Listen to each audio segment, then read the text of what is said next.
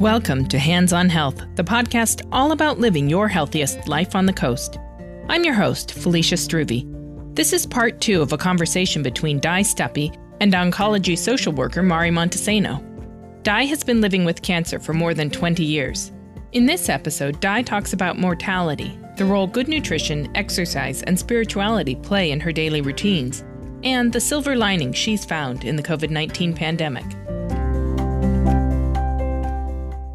A question that popped in my mind is you've gone through this for 20 some years um, what does mortality mean to you like how have you thought I i'm sure it's come in different mm-hmm. waves throughout this mm-hmm. journey for you i've changed physically i've changed mentally mm-hmm. and i've changed spiritually uh, i don't mean that in a religious sense i think that um, in my world in my world i'm a very old woman in the cancer world. Sure. Having yeah. lived, I'm 67.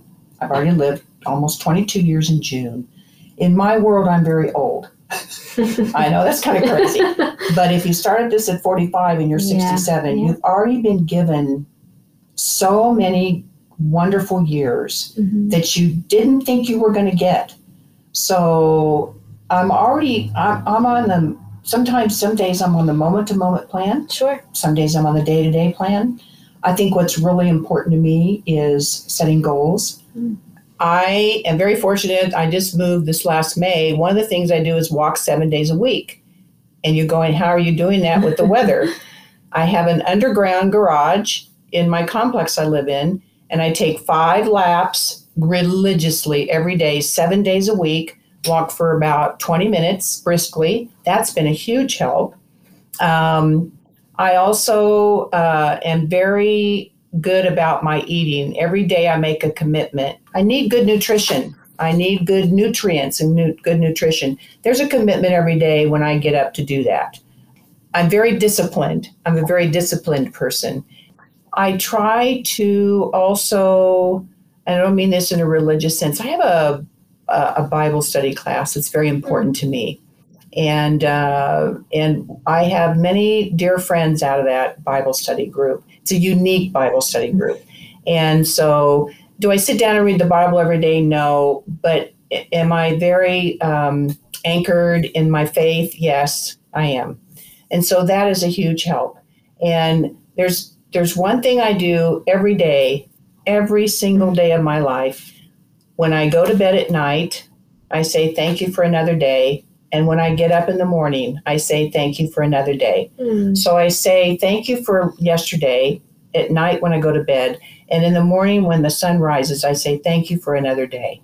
I like that. That little simplicity um, gesture, simple gesture, it reminds me to be thankful for every day I have. Mm-hmm. And it, it's very genuine, it's very quick uh, thank you for, an, but mean it, mean yeah. it. Don't drink for another day. I mean it when I say that. So, yes, I have some. Uh, uh, am I really a dis? Music is also a big part of my life. Um, I love uh, music, and all different kinds of music. So I also do something um, kind of strange. It's called I, I, don't even know if I should bring it ASMR. It rela- it's very relaxing. Uh, I don't even know if you've heard of it, but it's something I do every day to bring a day the day to a close. It's called ASMR, and it is a physiological response to uh, certain sounds. Like some people love uh, babbling brooks. Mm. I'm going to get a pair of earphones. That's coming up next to listen more uh, intently to certain sounds. It relaxes my body. If you do good things for your body and your mind, your body will follow. I believe that. Not in all cases, not 100% of the time, but your body will mostly follow you if you put positive things into it.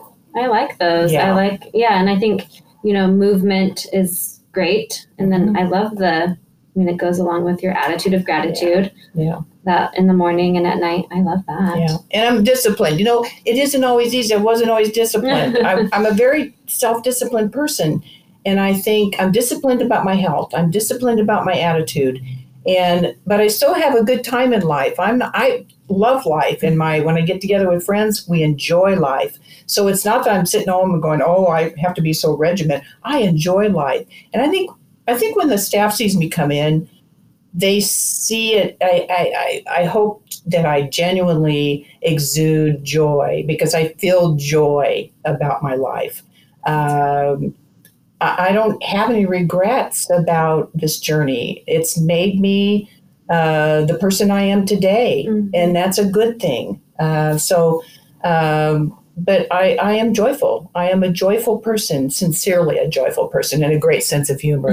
kind of wicked sometimes. I have a good sense of humor. So, but my spiritual self, um, there has to be something bigger than me going through this. I can't just rely upon my humanness to get through it. Mm-hmm. I've always believed there was something greater than me. I tell people I don't care if it's if it's this you know cart right here. Believe in something bigger than yourself, uh, stronger than yourself yeah. to help you through. And so uh, my mortality, sure, it's something that's in back of me. I don't put it in front of me. I put yeah. it in back of me, and I'm always trying to run.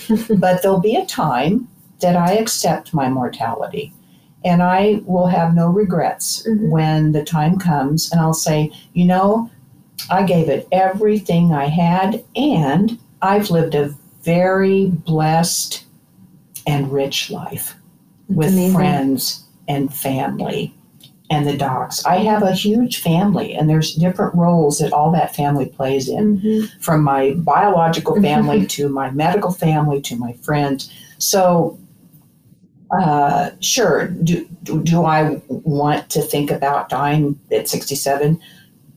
But, you know, I, am young. But you at the same young. Mm-hmm. time, mm-hmm. I've had many, many years that many people have not gotten. Yeah. And in that, you have to kind of put things in perspective a little bit. Um, and so, grateful, absolutely. Old woman in this journey, absolutely. well, attitude of gratitude. Yes, I, I love every that. Day, every day. Yeah. Um, and I think it's great to highlight um, also the knowledge and you know really being a part of the team. I mean, we want our patients to be making. You know, we provide the recommendations. They're the captain. We always say, "You're the captain of the ship." We're yes. helping you drive it, you know, mm-hmm. and so I think it's great to speak on that and how important it was for you. I, I want to, I do want to speak on that because um, number one, this is going to sound a little odd, and I want I want people to hear this really loud and clear. Again, there's a balance. Um, I interviewed all my docs, with the, particularly the oncologists, before I accepted them treating me. And I don't even know if you know this. Dr. Desai is my doctor right mm-hmm. now. I actually uh, met with her before we started. Before I handed myself over to her, I said, "This is who I am.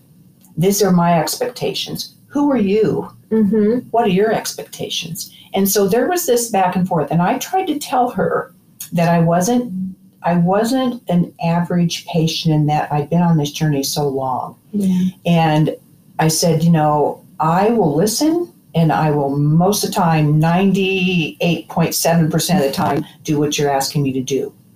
And if I if if I um, question, it's not taken away from your expertise I'm not challenging you. Mm-hmm. It's, I want to partner with you on this. All of my docs have been partners. And I'll do my part, partner, and you do your part. And but I think that's been a real key to the success too, because every single oncologist, I was with one oncologist for 18 years. Wow. That's a long time mm-hmm. to be with the mm-hmm. same person. And I told him it was like a marriage outside work. I said, you know, because we we shared everything about okay, and he was very truthful with me. And I just said, these are my expectations. Be truthful with me. Um, you know, sh- and I came in with questions. I, I, still come in. Sometimes I'll pass an article on mm-hmm. to the mm-hmm. doctor and say, what about this? Or and I'm constantly researching because when you've been on this journey this long, that sometimes you're sometimes the options of treatment become narrower because I've been on so many different yeah. treatments. And uh, and they've been successful, but then like anything, there's this this peak and valley thing going on. Right now, I'm in a peak, mm-hmm. uh, and I know there's valleys and more peaks. So, but don't feel intimidated by the doctors, and that you can't say this doesn't feel right to me, or what are the pluses and minuses? Let's weigh the options here the doctors in the end will appreciate. And you know what happens when you do that? they will share more with you. They'll bring you into the process Mhm. more. If you stand back and say, you can do anything to me that you want to, I'll just do what you the doctors go, okay, the doctors are going to respond to that. They're also going to respond to the patient that actively participates in their treatment. yeah. And that, I'm adamant about that with the doctors. And I believe they all, the respect goes up on both sides, Mhm. okay? And the inclusion of knowledge is traded back and forth, okay? And so, my, I think my doctors, there's a mutual respect on both sides, Yeah. highly. If you are put with a doctor, oncologist, anything, radiologist, anything that you don't feel good about, change. Yeah. That's my advice. Change. There's other options. There's other people. Ask around. Uh, and there's been a couple times in this 21 years that I have left a physician and gone to another one Mm-hmm. because I didn't feel right. I didn't like the lack of communication. I'm a big communicator, as you can tell.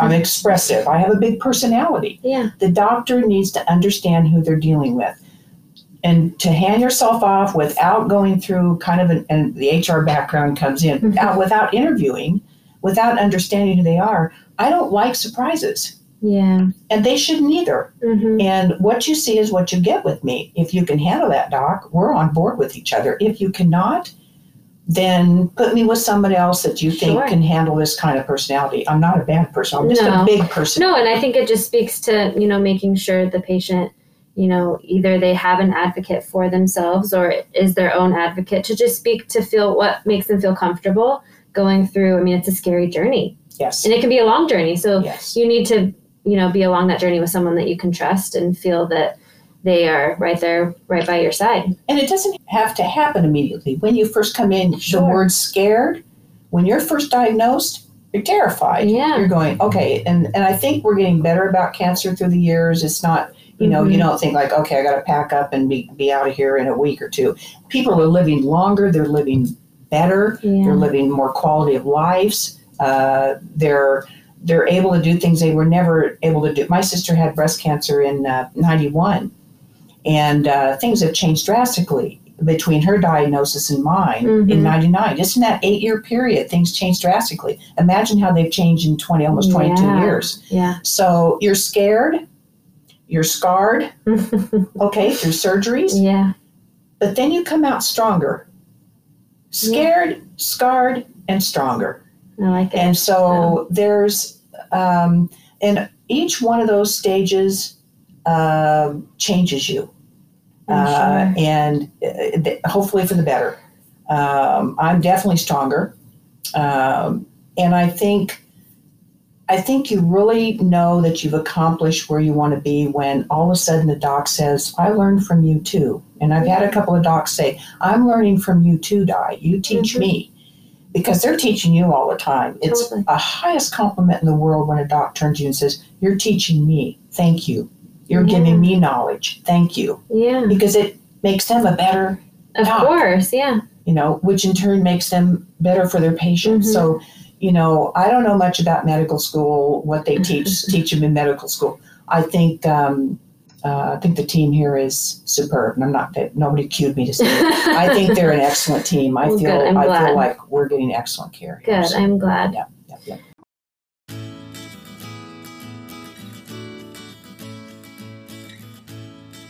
Hey there, it's Felicia. Thanks for listening. I'd love to include your questions or comments in an upcoming episode.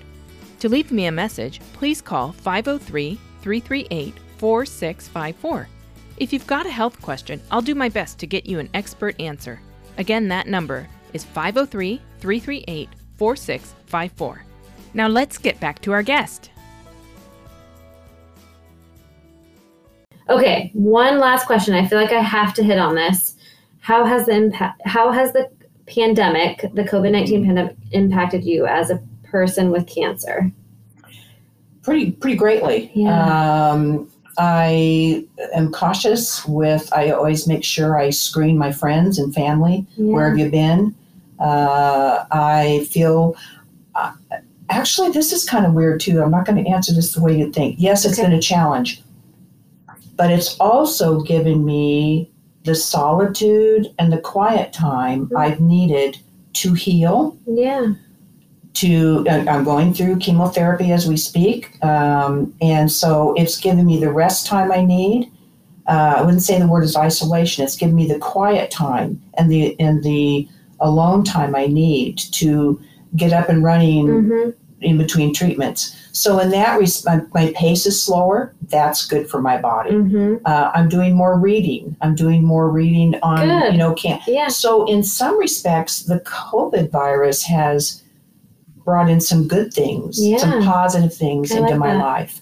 So it's not all bad at all. That's great. Uh, no, I think that's great to turn it into a positive. Yeah. Very much so. Very much so. So yeah, I. Uh, but yes, I'm cautious. I live in a condominium complex. yeah. And so, we all wear masks Oh, that's uh, great. in the common areas. We have signs all over. We're very respectful of each other. Um, I'm not wearing a mask now because of the interview, but we are very diligent about that. And um, so I, I fortunately, I ha- don't have one family member or friend that I believe has been careless during this time. They're Yeah. all very respectful of me Good. and vice versa because people have other health issues Of too. course, So, yeah, yeah, of issues. So, yeah.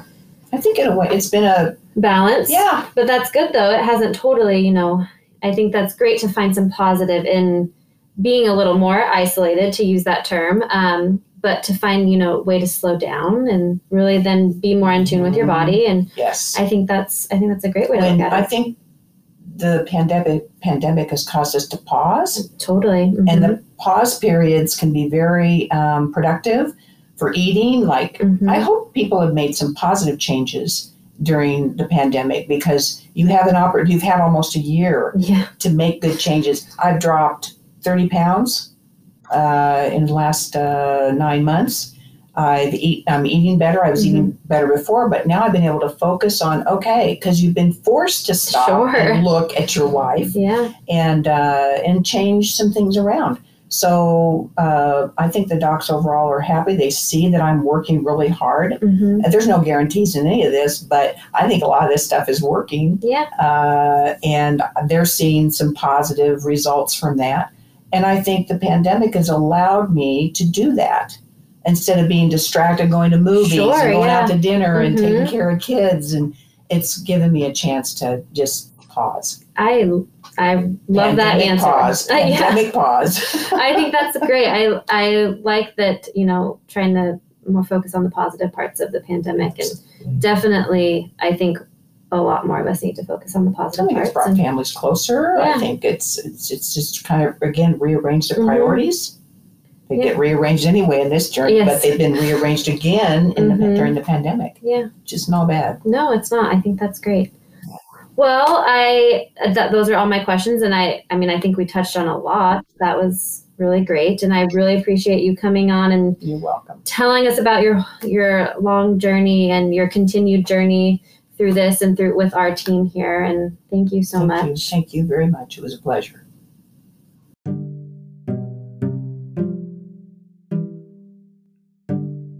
Thank you for joining us today. I'm Felicia Struve, and this has been an episode of Hands on Health brought to you by Columbia Memorial Hospital.